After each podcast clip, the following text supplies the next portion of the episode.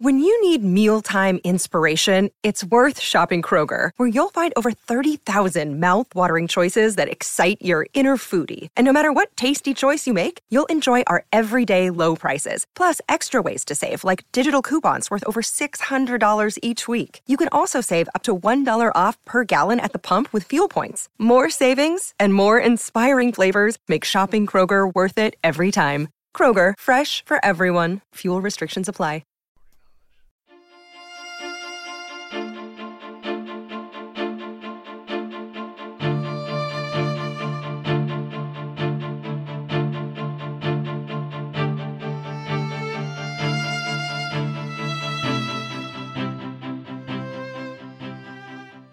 Welcome, everyone, to the new 1001 Sherlock Holmes Stories podcast.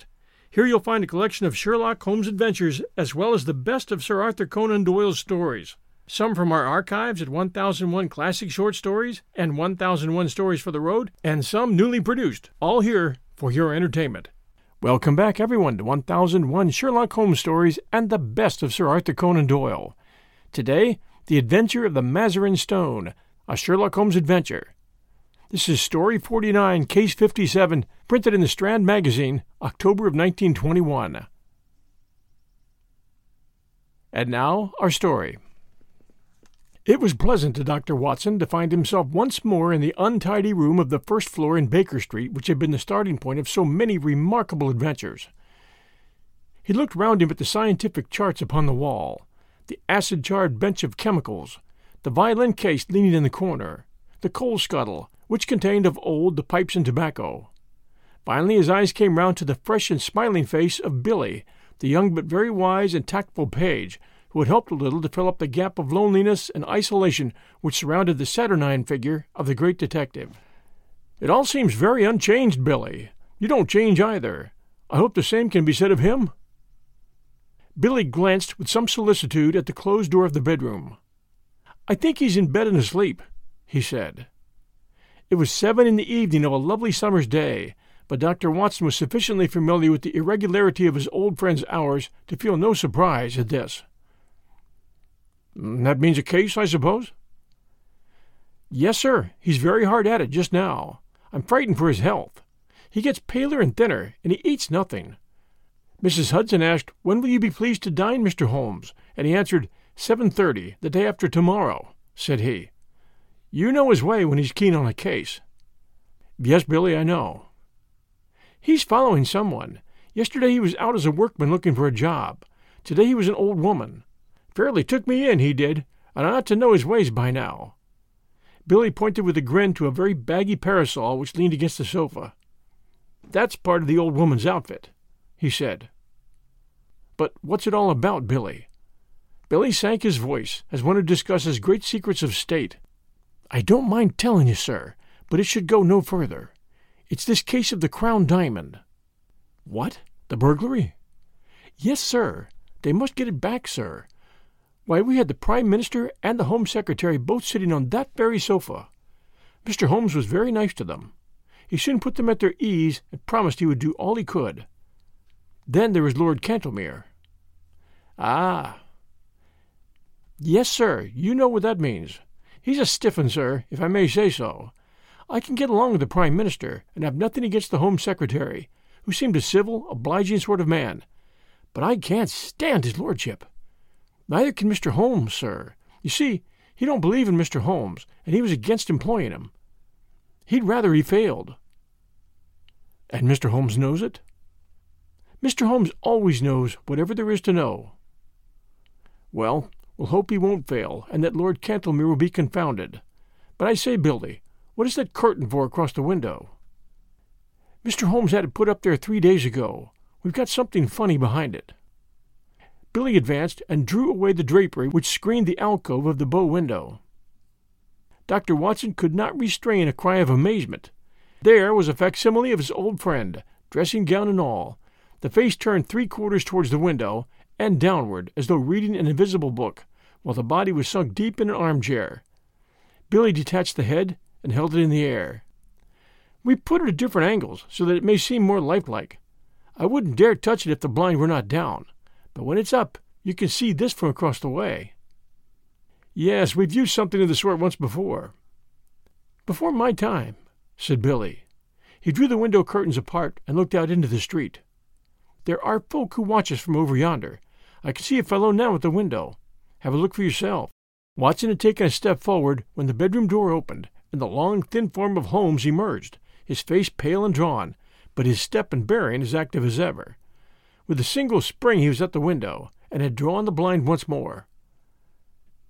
That will do, Billy, said he. You are in danger of your life, then, my boy, and I can't do without you just yet. Well, Watson, it's good to see you in your old quarters once again. You came at a critical moment. So I gather. You can go, Billy. That boy's a problem, Watson. How far am I justified in allowing him to be in danger? Danger of what, Holmes? Of sudden death. I'm expecting something this evening. Expecting what? To be murdered, Watson. No, you're joking, Holmes. Even my limited sense of humor could evolve a better joke than that. But we may be comfortable in the meantime, may we not? Is alcohol permitted? The gasogene and cigars are in the old place. Let me see you once more in the customary armchair. You have not, I hope, learned to despise my pipe and my lamentable tobacco. It has to take place of food these days. But why aren't you eating? Because the faculties become refined when you starve them. Why, surely, as a doctor, my dear Watson, you must admit that what your digestion gains in the way of blood supply is just so much lost to the brain. I am a brain, Watson. The rest of me is a mere appendix. Therefore, it's the brain I have to consider. But this danger, Holmes. Ah, yes, in case it should come off. It would perhaps be as well that you should burden your memory with the name and address of the murderer. You can give it to Scotland Yard, with my love and a parting blessing. Sylvius is the name. Count Negretto Sylvius. Write it down, man. Write it down. 136 Moorside Gardens, Northwest. Got it? Watson's honest face was twitching with anxiety. He knew only too well the immense risks taken by Holmes and was well aware that what he said was more likely to be an understatement than an exaggeration. Watson was always the man of action, and he rose to the occasion.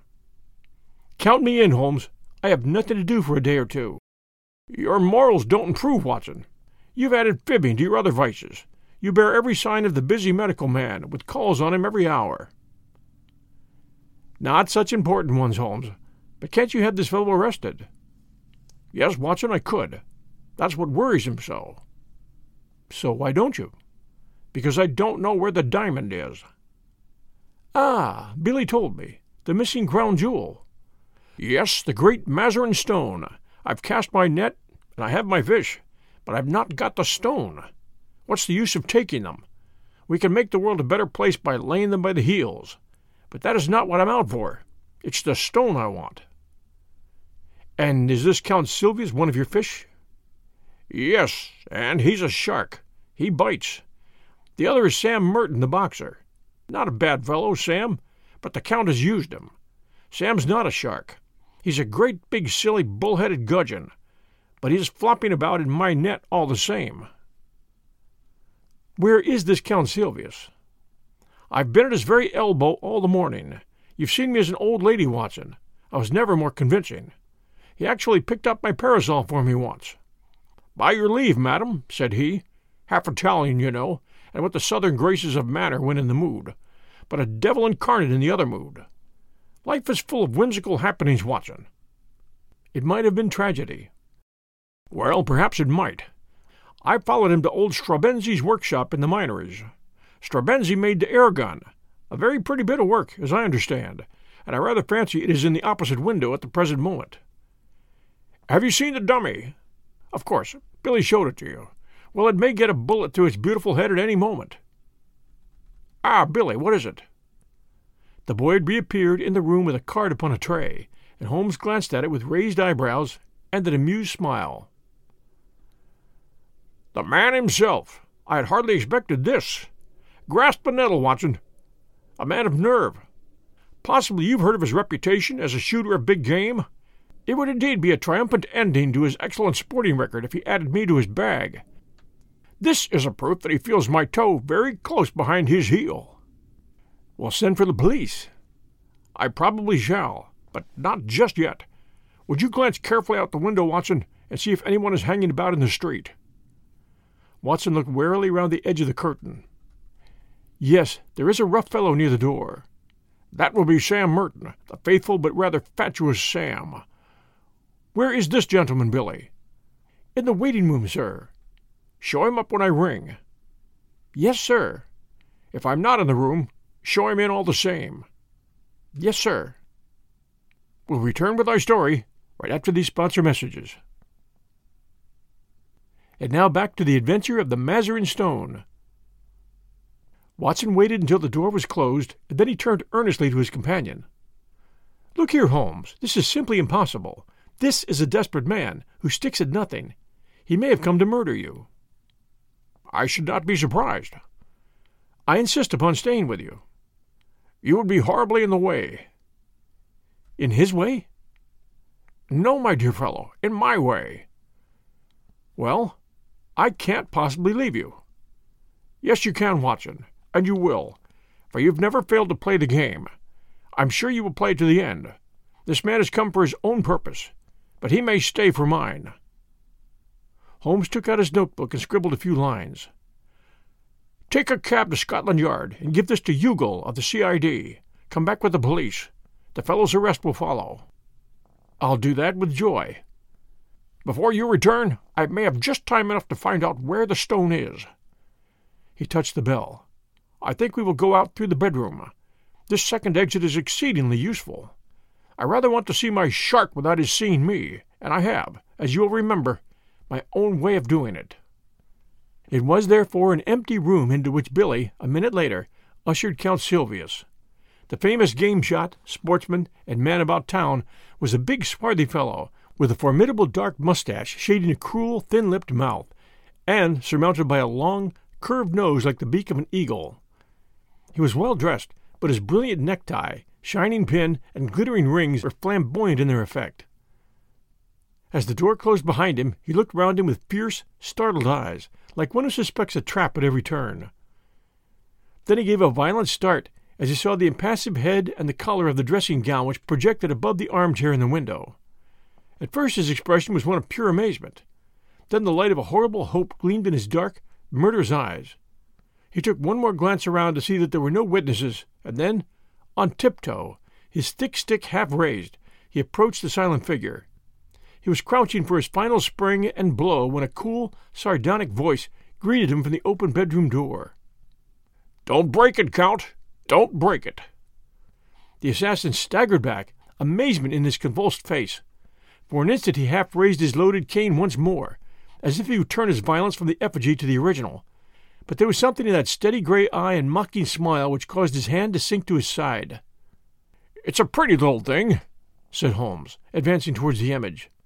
Tavernier, the French modeler, made it. He's as good at waxworks as your friend Straubenzee is at air guns. Air guns, sir? What do you mean? Put your hat and stick on the side table. Thank you. Pray take a seat. Would you care to put your revolver out also? Ah, very good, if you prefer to sit upon it. Your visit is really most opportune, for I wanted badly to have a few minutes' chat with you. The Count scowled with heavy, threatening eyebrows. I, too, wish to have some words with you, Holmes. That's why I'm here. I won't deny that I intended to assault you just now. Holmes swung his leg on the edge of the table.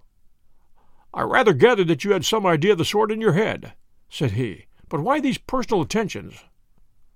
Because you've gone out of your way to annoy me, because you have put your creatures upon my track. My creatures? I assure you no. Nonsense. I've had them followed. Two can play at that game, Holmes.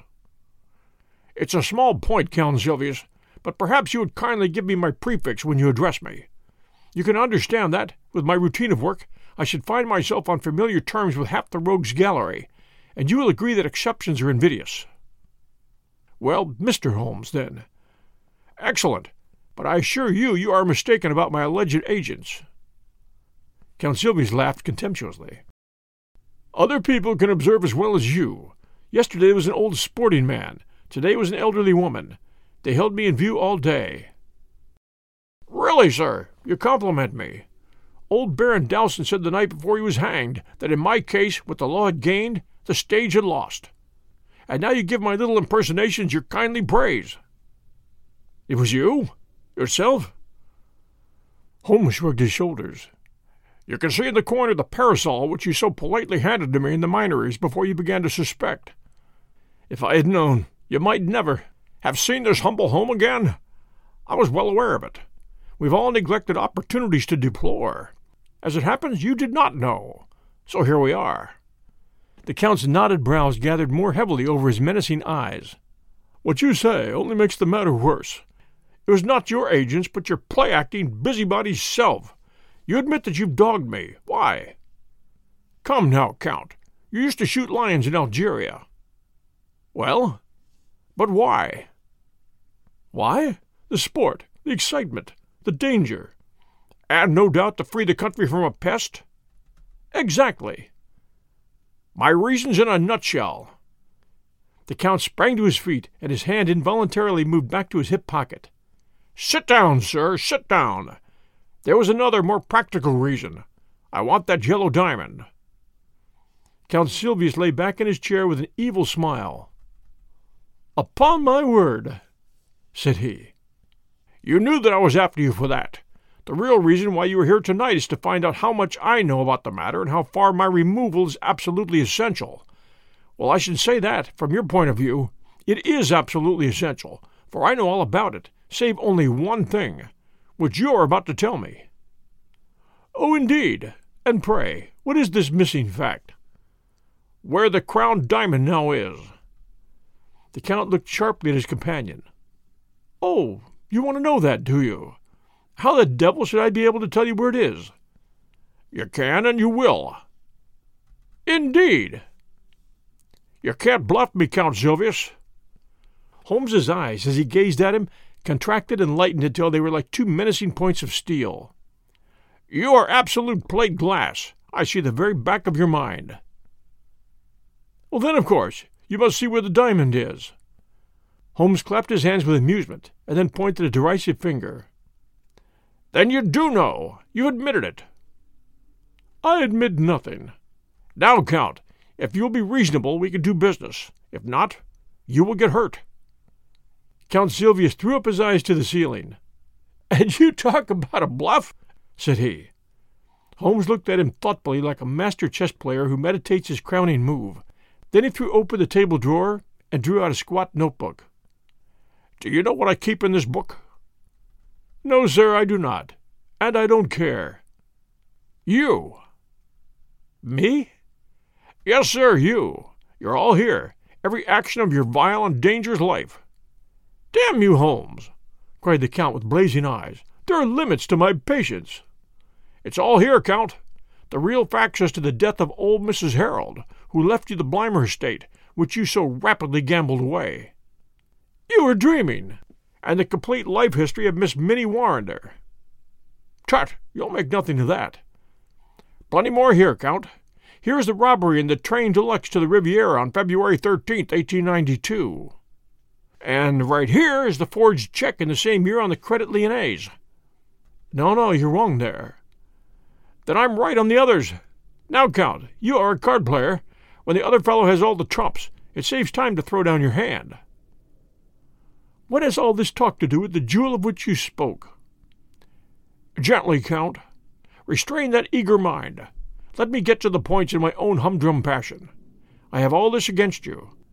But above all, I have a clear case against both you and your fighting bully in the case of the Crown Diamond. Indeed. I have the cabman who took you to Whitehall and the cabman who brought you away. I have a commissionaire who saw you near the case. I have Ikey Sanders who refused to cut it up for you. Ikey is peached, and your game is up. The veins stood out on the Count's forehead.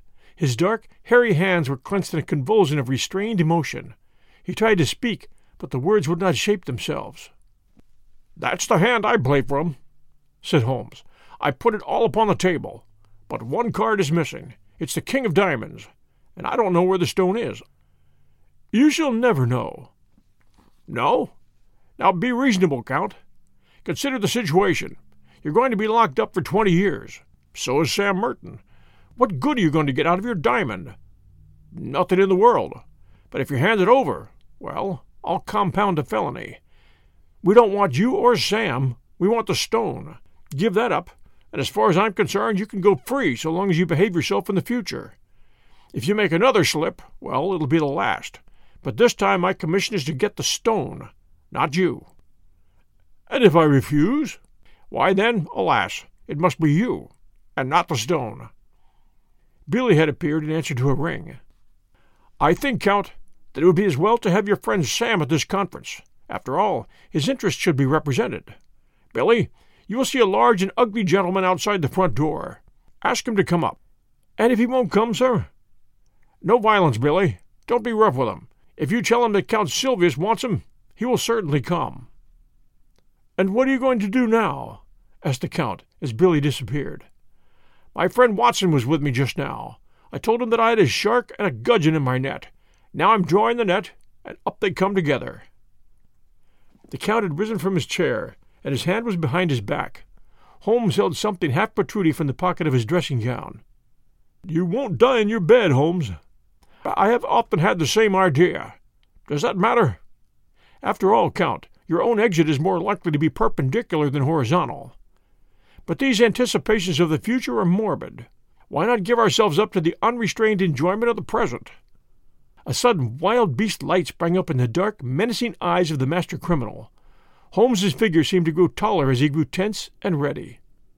It's no use your fingering your revolver, my friend, he said in a quiet voice. You know perfectly well that you dare not use it, even if I gave you time to draw it. Nasty, noisy things, revolvers. Better stick to air guns. Ah, I think I hear the fairy footstep of your estimable partner. Good day, Mr. Merton. Rather dull in the street, is it not? The prize fighter, a heavily built young man with a stupid, obstinate, slab sided face, stood awkwardly at the door, looking about him with a puzzled expression. Holmes's debonair manner was a new experience, and although he vaguely felt that it was hostile, he did not know how to counter it. He turned to his more astute comrade for help. What's this fellow want? What's up? His voice was deep and raucous. The Count shrugged his shoulders, and it was Holmes who answered. If I may put it in a nutshell, Mr. Merton, I should say it's all up. I should say it was all up. The boxer still addressed his remarks to his associate. Is this cove trying to be funny or what? I'm not in a funny mood myself. No, I expect not, said Holmes. I think I can promise you that you will feel even less humorous as the evening advances. Now look here, Count Sylvius. I'm a busy man and I can't waste time. I'm going into that bedroom. Pray make yourselves quite at home in my absence. You can explain to your friend how the matter lies without the restraint of my presence. I shall try over the Hoffman barcarolle upon my violin. In five minutes I shall return for your final answer. You quite grasp the alternative, do you not? Shall we take you, or shall we have the stone? Holmes withdrew, picking up his violin from the corner as he passed. A few moments later, the long drawn, wailing notes of that most haunting of tunes came faintly through the closed door of the bedroom. Well, what is it then? asked Merton anxiously as his companion turned to him. Does he know about the stone? He knows a damn sight too much about it. I'm not sure that he doesn't know all about it. Good Lord! The boxer's sallow face turned a shade whiter. Ikey Sanders has split on us. Oh, he has, has he? I'll get him even if I have to swing for it. That won't help us much. We've got to make up our minds what to do. Half a moment, said the boxer, looking suspiciously at the bedroom door. He's a leery cove that wants watching. I suppose he's not listening? How can he be listening with that music going? Oh, that's right. Maybe somebody's behind a curtain. Too many curtains in this room. As he looked round, he suddenly saw for the first time the effigy in the window, and stood staring and pointing, too amazed for words. Tut, it's only a dummy, said the Count. A fake, is it? Well, strike me. Madame Tussaud ain't in it. It's the living spit of him, gown and all. But them curtains count. Oh, confound the curtains! We're wasting our time, and there's none too much. He can lag us over the stone. The deuce he can! But he'll let us slip if we only tell him where the swag is. What? Give it up? A hundred thousand quid? It's one or the other. Merton scratched his short cropped pate. He's alone in there. Let's do him. If his light were out, we should have nothing to fear. The Count shook his head. He's armed and ready. If we shot him, we could hardly get away in a place like this. Besides, it's likely enough that the police know whatever evidence he's got. Hello! What was that? There was a vague sound which seemed to come from the window. Both men sprang round, but all was quiet. Save for the one strange figure seated in the chair, the room was certainly empty. Something in the street, said Merton. Now look here, Governor. You've got the brains. Surely you could think of a way out of this. If slugging is no use, then it's up to you. I've fooled better men than he, the Count answered. The stone is here in my secret pocket. I take no chances leaving it about. It can be out of England tonight and cut into four pieces in Amsterdam before Sunday. He knows nothing of Van Seddar. I thought Van Seddar was going next week. He was, but now he must get off by the next boat. One or other of us must slip round with the stone to Lime Street and tell him. But the false bottom ain't ready. Well, he must take it as it is and chance it. There's not a moment to lose. Again, with the sense of danger which becomes an instinct with the sportsman, he paused and looked hard at the window. Yes, it was surely from the street that the faint sound had come. As to Holmes, he continued, we can fool him easily enough. You see, the fool won't arrest us if he can get the stone. Well, we'll promise him the stone. We'll put him on the wrong track about it, and before he finds out it's the wrong track, it will be in Holland, and we'll be out of the country. That sounds good to me, cried Sam Merton with a grin. You go on and tell the Dutchman to get a move on him. I'll see this sucker and fill him up with a bogus confession. I'll tell him that the stone is in Liverpool. Confound that whining music! It gets on my nerves. By the time he finds it isn't in Liverpool, it will be in quarters, and we'll be on the blue water. Come back here, out of a line with the keyhole. Here's the stone. I wonder you dare carry it. Uh, where could I have it safer? If we could take it out of Whitehall, someone else could surely take it out of my lodgings. Let's have a look at it. Count Sylvius cast a somewhat unflattering glance at his associate and disregarded the unwashed hand which was extended toward him. Why, you think I'm going to snatch it from you? See here, mister, I'm getting a little tired of your ways. Well, well, no offense, Sam. We can't afford to quarrel. Come over to the window if you want to see the beauty properly. Now hold it to the light. Here. Yeah. Thank you. With a single spring, Holmes had leaped from the dummy's chair and had grasped the precious jewel. He held it now in one hand, while his other pointed a revolver at the Count's head. The two villains staggered back in utter amazement. Before they had recovered, Holmes had pressed the electric bell. No violence, gentlemen, no violence, I beg of you. Consider the furniture. It must be very clear to you that your position is an impossible one. The police are waiting below. The Count's bewilderment overmastered his rage and fear. But how the deuce? he gasped. Your surprise is very natural. You're not aware that a second door from my bedroom leads back behind that curtain. I fancy that you must have heard me when I displaced the figure, but luck was on my side. It gave me a chance of listening to your racy conversation, which would have been painfully constrained had you been aware of my presence. The Count gave a gesture of resignation. We give you best, Holmes. I believe you're the devil himself. I'm not far from him, at any rate, Holmes answered with a polite smile. Sam Merton's slow intellect had only gradually appreciated the situation. Now, as the sound of heavy steps came from the stairs outside, he broke the silence at last. A fair cup, said he. But I say, what about that bloomin' fiddle? I hear it yet. Tut, tut, Holmes answered. You're perfectly right. Let him play. These modern gramophones are a remarkable invention. There was an inrush of police, the handcuffs clicked, and the criminals were led to the waiting cab. Watson lingered with Holmes, congratulating him upon this fresh leaf added to his laurels. Once more their conversation was interrupted by the imperturbable Billy with his card tray. Lord Cantlemere, sir. Show him up, Billy. This is the eminent peer who represents the very highest interests, said Holmes. He's an excellent and loyal person, but rather of the old regime. Shall we make him unbend? Dare we venture upon a slight liberty? He knows we may conjecture nothing of what has occurred. The door opened to admit a thin, austere figure with a hatchet face and drooping mid Victorian whiskers of a glossy blackness which hardly corresponded with the rounded shoulders and feeble gait. Holmes advanced affably and shook an unresponsive hand. Well, how do you do, Lord Cantlemere? It's chilly for this time of year, but rather warm indoors. May I take your overcoat? No, thank you. I will not take it off. Holmes laid his hand insistently upon the sleeve. Pray allow me. My friend Dr. Watson would assure you that these changes of temperature are most insidious. His lordship shook himself free with some impatience. I'm quite comfortable, sir. I have no need to stay.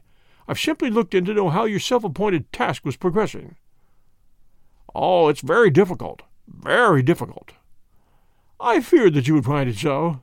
There was a distinct sneer in the old courtier's words and manner. Every man finds his limitations, Mr. Holmes but at least it cures us of the weakness of self satisfaction. Yes, sir, I've been much perplexed. No doubt. Especially upon one point. Possibly you could help me upon it. Uh, you apply for my advice rather late in the day. I thought that you had your own all sufficient methods. But still, I'm ready to help you. Yeah, you see, Lord Cantlemere, we can no doubt frame a case against the actual thieves. When you've caught them. Exactly. But the question is, how shall we proceed against the receiver? Is this not a rather premature question? Oh, it's as well to have our plans ready. Now, what would you regard as final evidence against the receiver? The actual possession of the stone, of course. You would arrest him upon that? Most undoubtedly. Holmes seldom laughed, but he got as near it as his old friend Watson could remember. In that case, my dear sir, I shall be under the painful necessity of advising your arrest. Lord Cantlemere was very angry. Some of the ancient fires flickered up to his hollow cheeks. You take a great liberty, Mr. Holmes. In fifty years of official life, I cannot recall such a case. I'm a busy man, sir, engaged upon important affairs, and I have no time or taste for foolish jokes. I may tell you frankly, sir, that I've never been a believer in your powers, and that I've always been of the opinion that the matter was far safer in the hands of the regular police force. Your conduct confirms all my conclusions. I have the honor, sir, to wish you good evening. Holmes had swiftly changed his position and was between the pier and the door. One moment, sir, said he. To actually go up with the Mazarin stone would be a more serious offense than to be found in temporary possession of it. Sir, this is intolerable. Let me pass. Sir, this is intolerable. Let me pass. Put your hand in the right hand pocket of your overcoat. What do you mean, sir? Come, come, do what I ask. An instant later, the amazed peer was standing, blinking and stammering, with the great yellow stone on his shaking palm. What? What? How is this, Mr. Holmes? Too bad, Lord Cantlemere, too bad, cried Holmes. My old friend here will tell you that I have an impish habit of practical joking, also that I can never resist a dramatic situation. I took the liberty, the very great liberty, I admit, of putting the stone into your pocket at the beginning of our interview. The old peer stared from the stone to the smiling face before him. Sir, I'm bewildered. But yes, it is indeed the Mazarin stone. We are greatly in your debt, Mr. Holmes. Your sense of humor may, as you admit, be somewhat perverted, and its exhibition remarkably untimely, but at least I withdraw any reflection I've made upon your amazing professional powers. But how? The case is but half finished. The details can wait. No doubt, Lord Cantlemere, your pleasure in telling of this successful result in the exalted circle to which you return will be some small atonement for my practical joke. Billy, you will show his lordship out, and tell Mrs. Hudson that I should be glad if she would send up dinner for two as soon as possible. Thank you for joining us for the adventure of the Mazarin Stone, a Sherlock Holmes adventure from Sir Arthur Conan Doyle. If you enjoy 1001 Sherlock Holmes stories, please do send us a review. We appreciate reviews very much. And also take a moment to listen to our other podcasts 1001 Heroes, Legends, Histories, and Mysteries, 1001 Classic Short Stories and Tales, and 1001 Stories for the Road. All of which, if you're a new listener, you'll find very, very enjoyable. This is your host and storyteller, John Hagedorn. This is 1001 Sherlock Holmes stories and the best of Sir Arthur Conan Doyle at 1001 Stories Network. Until next Sunday at 6 p.m. Eastern Time when our new shows come out, everyone stay safe and we'll be back soon.